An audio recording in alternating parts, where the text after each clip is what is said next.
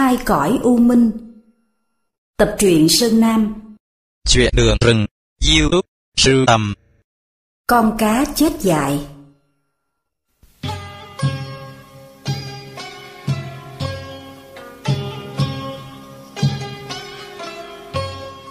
Chiếc xuồng lướt tới ngon trớn.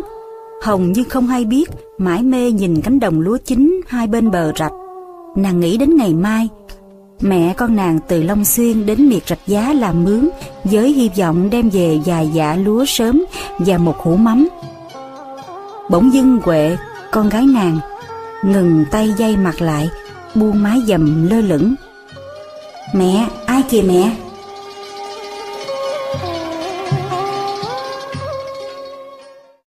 Hồng ngước lên, từ nãy giờ nàng thấy kẻ lạ mặt ấy rồi. Hắn tên là Hai Tị, Ai cũng biết mặt. Hôm qua lúc đậu xuồng bên trại ruộng, Hồng nghe thiên hạ thuật lại vài giai thoại đáng ghét về nhân vật hai tỵ.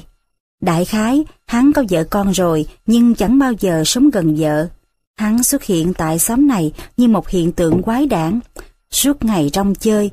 Nơi nào động dao động thớt hoặc có gái đẹp, đàn bà là hắn đến. Hắn không làm nghề gì rõ rệt, vẫn sống thanh thang ở cái xứ trên bờ có lúa, dưới sông có cá. Huệ còn thắc mắc, nhắc lại lần nữa. Mẹ, ai kìa? Hồng lên tiếng, ai thì mặc họ, mẹ con mình lo bơi xuồng. Hai tỷ câu mày, đứng trên bờ rạch hút thuốc, rồi hinh hinh mũi, thở ra hai làn khói. Trông hắn bỉ ổi, hơi ngốc, cái tóc sững lên như rễ tre. Trong phút giây, Hồng có cái cảm giác mình gặp tên lâu la đến chặn đường. Làm sao bây giờ? Nàng muốn tri hô lên, dù hai tỷ chưa phạm tới tội gì rõ rệt. An ninh và trật tự trong xóm đâu bị lung lay vì sự có mặt của hắn. Nàng hơi mừng vì đằng kia còn xóm nhà khá đông. Lát nữa nàng sẽ ghé lại xóm nhà. Nhưng hai tỷ rõ là kẻ lì lợm, hắn từ từ bước lại như muốn chận xuồng. Huệ nói khẽ, thằng cha vô duyên quá, để con mắng nó một trận. Hồng cản lại, đừng để mẹ xem thử. Hai tị dục cái tàn thuốc xuống dưới nước ngay trước mũi xuồng để tỏ rằng ta đây nào thiếu bản lãnh. Hồng lên tiếng, anh muốn quá gian qua sông hả? Dụng ý của Hồng là sĩ giả, liệt hai tỷ vào hàng ngũ những con dê sồn đòi thỏa mãn yêu đương trong chốc lát. Hai tỷ cứ cười hì hì. Cô làm rồi, tôi mời cô lên bờ. Huệ tức giận, lên tiếng để hỗ trợ với mẹ. Ổng không có gian thì mình cứ bơi tới, hơi đâu mà hỏi. Hồng không nghĩ rằng mình là kẻ đang yếu thế. Tuy mẹ quá con côi, nàng đã nuôi con đến khôn lớn. Nàng dám xuống miệt này để gặt lúa và làm mắm bất chấp đường xa. Ủa, bơi đi đâu lạ vậy? Tôi đâu phải ăn cướp. Tôi là đứa biết điều, giàu lòng nghĩa hiệp. Đời tôi cô độc lắm, tôi nhảy xuống rạch bây giờ. Đòi tự tử để hăm dọa kẻ giàu tình cảm chăng? Hồng mỉm cười để lộ hai núng đồng tiền. Chết đâu chết phức đi, lì lợm quá, để người ta làm ăn. Hai tỷ nói, tôi nhảy xuống rạch để níu chiếc xuồng của cô. Đủ rồi nghe, đừng nói dai. Hồng nghiêm mặt mắng lớn, những lời mắng nhiếc tương tự như thế đã lọt vào tai hai tỷ hàng trăm ngàn lần rồi. Hắn nghĩ thầm, Hồng muốn nói to để cho con gái nghe vậy thôi. Trước mặt con, nàng muốn tỏ ra gương mẫu. Phải chi nàng bơi xuồng một mình thì chưa chắc hắn bị mắng oan như thế. Bỗng dưng hai tỷ cảm thấy hãnh diện, thất bại là mẹ thành công. Giả lại hắn chưa thất bại. Chiếc xuồng cứ lướt dùng dục. Hắn chạy lúp sức theo. Hồng quá là người đẹp đã đành, nhưng từ phía sau nhìn tới thì càng đẹp hơn. Hắn thầm cảm ơn định mệnh khiến hắn gặp Hồng mùa gặt năm nay. Mấy năm trước, nhiều cô gái mơn mởn chưa chồng đến xóm này gặt lúa hoặc làm mắm. Họ thuộc vào hạng mặn mòi, tóc dài, mắt đen, cườm tay no tròn. Tuy nhiên, hắn chưa bao giờ sáng sốt, ngơ ngẩn như khi gặp Hồng lần đầu tiên. Hôm qua, lúc mẹ con Hồng nấu cơm bên nhà ông Hương cả, hắn nhìn trộm hàng giờ rồi về nhà mang bệnh mất ngủ. Hắn nhớ rõ dáng điệu những cậu trai tơ những người tuổi sồn sồn đứng ở nhà ông Hương cả. Trầm trồ khen ngợi người đẹp là quyền riêng của mỗi người. hắn đứng lặng thinh mãi đến khi có người bên cạnh chế giễu thẳng vào mặt. Thằng cha hai tỷ này mê mệt rồi đa, mọi lần nghe đồn thằng cha đảo đức lắm. Hai tỷ bẽn lẽn, bà con phá tôi hoài, lần này tôi cương quyết đạp lên xác chết của kẻ nào ngạo mạn dám qua mặt tôi, tôi nhường nhịn lắm rồi, ai khen đứa con gái của bà, tôi già, tôi dành bả riêng cho mình. Nghĩa là cha nội đòi cưới bả. Hai tỷ nghiêng vai nhìn mọi người rồi nói nhỏ, cưới gấp, dai trời. Cả bọn cười rộ lên, Hồng vẫn ung dung chắc nước cơm để chứng tỏ mình vẫn bình thản. Nàng muốn nói thẳng, các anh dở hơi quá, đàn ông mà làm vậy, đàn bà nó khinh. Chỉ tội nghiệp cho Huệ, nàng ngỡ mình sắp bị bao vây nơi xứ lạ quê người. Đêm đã khuya, Hồng nói với con gái, Huệ à, con đi ngủ sớm để mai lo gặt. Trước khi chui vào nóc, Huệ lộ vẻ sợ sệt, căn tròi trống trải quá, rủi bọn bất lương và nhất là hai tỷ đến hăm dọa thì kêu cứu quá trễ. Đoán được tâm lý con, Hồng nói ôn tồn. Ở đây gần xóm, chẳng lẽ mẹ con mình ngủ nhờ trong nhà thiên hạ? Cọp gấu gì đâu mà sợ, thiên hạ còn gặt lúa, ngủ ngoài trời, sát mé biển nữa kia. Nằm trong nóc hồi lâu, Hồng cửa quậy vì tiết trời hơi nực, ngứa ngáy. Nàng tung nóc, ngồi ngóng dẫn dơ. Đêm ở miền biển cũng thơ mộng, nếu không có mũi cắn. Nàng đặt mấy que củi vào bếp un, rồi nghĩ đến công việc ngày mai. Dưới rạch, nước gần cạn, cá lóc táp mồi nghe đùng đùng. Xứ này nhiều cá hơn mức tưởng tượng của nàng. Nếu siêng năng, có thể câu hoặc tác mấy dũng cạn, khỏi tốn tiền. Dưới ánh trăng, cá đua nhau đớp bọt như nồi cơm đang sôi. Bỗng một cục đá khá to rơi tóm xuống rạch trước mặt Hồng chừng vài bước. Nước giăng lấp lánh, nàng nói hoảng. Ma nhát hả? Trời! Có giọng cười the thế. Tôi mà, chừng này cô chưa ngủ sao? Hồng phát giận, nghiêm giọng. Anh này kỳ cục quá, chừng này tới đây làm gì? Hai tị nghiễm nhiên đến ngồi trước mặt Hồng. Cô biết rồi mà còn hỏi hoài, tôi tới gì tôi ngủ không được. Tôi la làng bây giờ. Hai tị với tay để khều nhẹ bàn tay Hồng, đừng nói lớn. Rồi quay qua chiếc nóp của Huệ. Cháu nó ngủ rồi hả? Hồng rút tay lại kịp thời. Hai tị đem gói thuốc rê vấn rồi hút phì phà cho đỡ ngượng. Bầu không khí trở nên im lặng. Huệ vẫn ngủ say trong nóc. Hồng ngồi lui lại bên con. Bây giờ hai tỷ nói khẽ. Cô xuống đây làm gì? Tôi sẵn sàng giúp cô. Tôi biểu anh về nhà, tôi không muốn nghe thiên hạ đàm tiếu. Hai tỷ là mặt lì. Tôi không có nhà, thưa cô, tôi muốn thăm cô trong giây lát. Xóm này chẳng ai đàm tiếu, mấy người gặt lúa, dằn câu, họ thức nói chuyện sáng đêm để nói chuyện một mình. Bây giờ, ừ, được rồi, tôi sẵn sàng nói chuyện, nhưng nói chuyện khác, chuyện đó chán lắm, chuyện khác là chuyện làm ăn, lo sống. Vô tình, Hồng lọt vào cạm bẫy tình cảm của hai tị. Hắn dấn thêm điếu thuốc, lần lượt trình bày cách thức kiếm cá để làm mắm rẻ tiền nhất ở xóm này. Sáng mai, cô đi theo tôi, tôi đảm bảo, sắm dòng vàng, cất nhà lầu thì tôi chịu chứ kiếm chừng trăm ký cá dễ ợt. Cô hãy tin nơi lòng thành thật của tôi. Nếu nói dốc, mặt mũi nào tôi nhìn cô, nếu cô không nhìn tôi, tôi chết. Hai tỷ mừng thầm, hiểu rằng đã đến lúc từ biệt. Ở đây mãi câu chuyện sẽ quá ra nhảm nhí. Anh đứng dậy, nói run run. Cảm ơn cô, hồi nãy cô nói hơi ác độc. Hồng gật đầu, cũng tại anh nói dai. Cô nói sao, tôi ngồi đây cho tới sáng. Thôi, lỗi tại tôi, sáng mai tôi chờ anh tại đây. Ra về, hai tỷ phơi phới trong lòng. Anh đến quán chú Kỵ, đập cửa om sòm. Bán một chai rượu thuốc con cọp coi. Chú Kỵ thừa hiểu tính nết của hai tỷ. Tuy hắn chưa phải là thân chủ lớn, nhưng ít khi thiếu chịu. Chú nói đùa, làm gì hăng quá vậy? Bữa nay tôi là một ông vua nghe chưa? Rồi hắn đến từng người bạn, đánh thức, hối thúc đốt đèn. Hắn hứa cho người này cái nón nỉ, cho người kia cái xuồng, và vài ngày nữa hắn sẽ làm việc với lý do còn giữ bí mật. Hồng căn dặn, Huệ à, con gặt lúa cho rồi công, mẹ lo kiếm cá, mặt trời mọc rồi đó. Huệ ai nấy vô cùng, hai tị ngồi sẵn dưới xuồng, nơi giữa khoang, hắn trải chiếc chiếu sạch sẽ. Huệ chưa hiểu mẹ nàng đi đâu với gã xấu nết này, Huệ nói khẽ. Kiếm cá mà như đi ăn dỗ, thôi mẹ ở nhà với con, con không chịu như vậy đâu. Về đâu câu ấy lọt vào tai hai tị, hắn nói. Cháu đừng lo, đi ban ngày, đi rồi về bây giờ, tôi đâu có nói giỡn hồi nào đâu. Cực chẳng đã, Hồng xuống xuồng quay mặt về phía trước. Hai tị bơi thật hăng, bơi ra phía dàm biển. Hai bên bờ rạch, cây mắng, cây vẹt mọc um tùm. Gió thổi mạnh, nàng lắng tai nghe, rồi nói nhanh. Anh đưa tôi ra ngoài biển hả? Tôi muốn về, sóng gió tôi sợ lắm.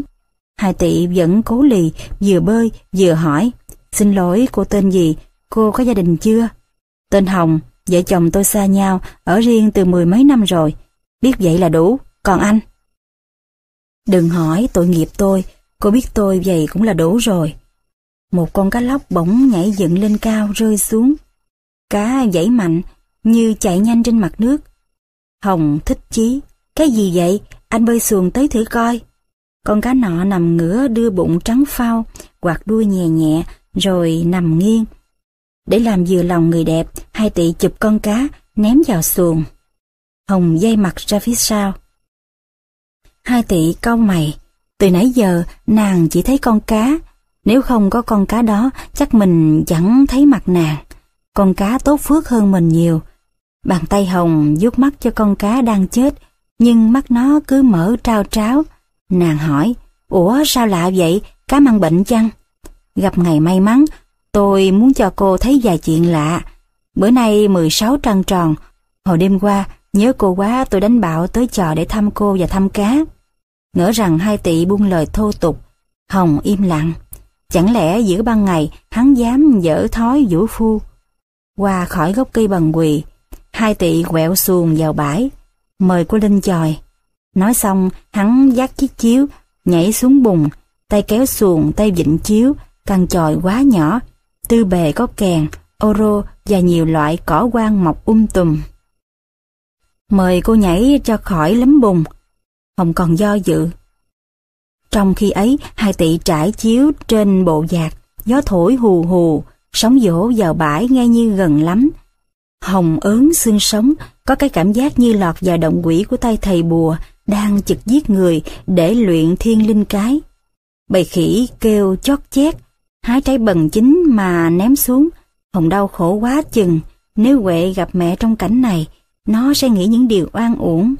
Mời cô nằm nghỉ trên giạc, tôi trải chiếu rồi đó. Sau khi ngồi mỏi lưng cô nằm cho khỏe, tròi này của thiên hạ bỏ quan, tôi chiếm cứ. Hồng lắc đầu, cá ở đâu tôi muốn trở về, anh không về thì tôi về, đừng gạt tôi. Ủa cô nói lạ vậy? Tôi ngồi ngoài này, cô nằm nghỉ trong tròi một mình. Rồi hai tỷ kể thao thao bất tuyệt. Tôi gặp cô vào lúc may mắn, Âu cũng duyên trời đặt. Ở xứ này mỗi năm lại có một lần cá dại. Nước mặn cuối năm tràn vô rạch. Bao nhiêu cá lóc quen nước ngọt, bị say nước mặn, chạy trốn không kịp, chết trôi lờ đờ như con cá hồi nãy như cô thấy đó. Dùng rạch quan du này thuộc về cô, sáng mai nước biển sẽ tràn vô rạch lần đầu tiên, lưới cá dại đầu mùa thuộc về tay cô rồi đó. Cô tha hồ mà bắt trên khúc rạch, mình bơi qua hồi nãy giờ. Hồng chợt tỉnh, về đâu hai tỷ tử tế mức ấy, nhưng đối với nàng, chừng nào cá vào tay thì mới chắc ăn. Giờ đây, cá còn lộ dưới nước, nàng mỉm cười, hai núm đồng tiền rung rinh. Hai tỷ nói, thiên hạ lo đào đìa xây rõ gian lưới để bắt cá, hoặc họ sắm ruộng đất lập giường lấy quê lợi để mua cá, còn tôi mỗi năm uống rượu phổ phê vài ngày, lúc trăng tròn cuối năm, nhờ mớ cá trời cho này, gặp cô, tôi bơi xuồng đi ra ngoài mé biển này cho cô tin, tài sản của tôi là bao nhiêu đó. Hồng gật đầu, dưới rạch một con cá lóc to trồi lên, chạy lướt vào bãi, giãy dụa rồi nổi lình bình, nàng dứt tay bắt cá. Cá này ngon, còn tươi để tôi đem về chòi cho con quệ nó mừng. Nét mặt hai tỷ nhăn nhó đau đớn khôn tả, quả là tâm trí hồng mãi nhớ tới con cá và đứa con gái thân yêu, chừng nào nàng mới nhớ tới mình, hắn thở dài. Cô về trong xóm một mình, tôi ở ngoài suốt đêm, cứ để tôi ở đây, hừng sáng mai, cô nhớ thức sớm, rủ cháu Huệ đi theo xuồng, gặp cá là vớt. Cá vô chủ là cá của tôi, không ai tranh giành, xứ này thiếu gì cá. Hồng bệnh rịnh, anh về trong xóm chứ? Không, tôi ở đây, cô về cho sớm.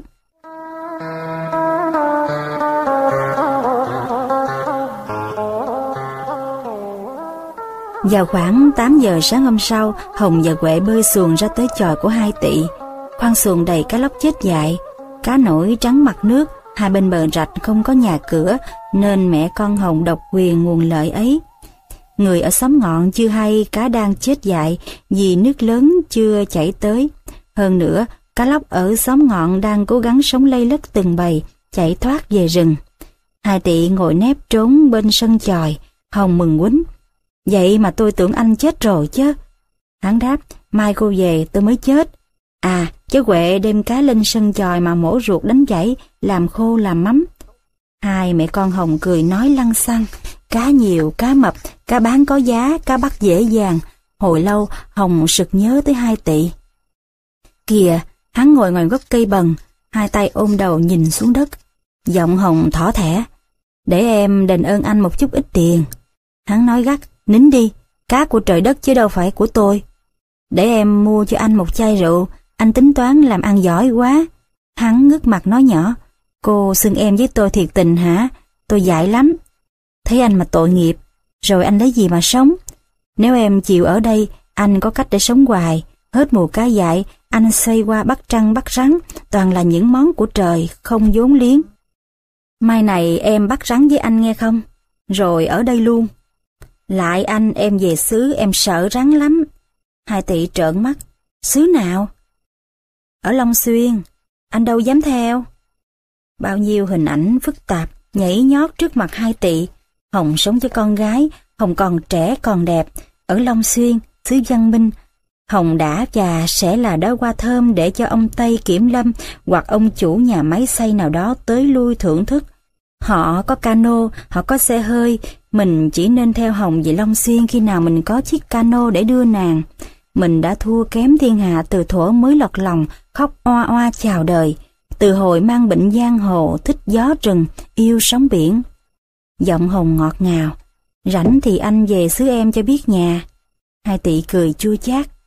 Ờ, anh tới nhà em, rồi anh giả bộ đau vài ngày. Chắc em quăng anh xuống sông bỏ xác. Xứ em đẹp lắm, nước ngọt mãn năm, ai nấy đều có làn da mơn mởn. Tới chiếc lá rụng còi cũng đủ màu sắc, thấy mà thèm.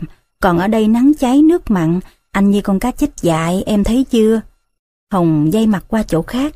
Bây giờ đôi mắt hai tỷ đỏ lòm, với hai giọt nước mắt chưa rơi xuống. Hắn nói, Em biết cá dại là cá điên như chó dại, chó điên. Tại sao anh điên em biết không? Như con cá gặp luồng nước mặn ngoài biển đang tới tấp, nó không chạy kịp, nó chạy không nổi, thà chết lờ đờ như vậy. Gió biển vẫn thổi, nhưng giữa hai người không khí như đứng im nặng nề. Huệ nói to, hưa cây dao, mẹ ơi, lại đây tiếp xẻ cá. Mẹ nói chuyện gì mà nói hoài vậy? Vừa nói, Huệ vừa dung tay đập đầu con cá dại. Hồng rợ người khi nhận ra sự thật. Tuy chết rồi, nhưng con cá vẫn còn mở mắt đỏ ngầu, trao tráo như cá còn sống. Lần đầu tiên, bàn tay nàng giới tới hai tỷ. Huệ hơi bực tức. Ông đó nói cái gì vậy má? Trong giây phút lãng mạn, Hồng nắm tay hai tỷ, nàng nói với con gái.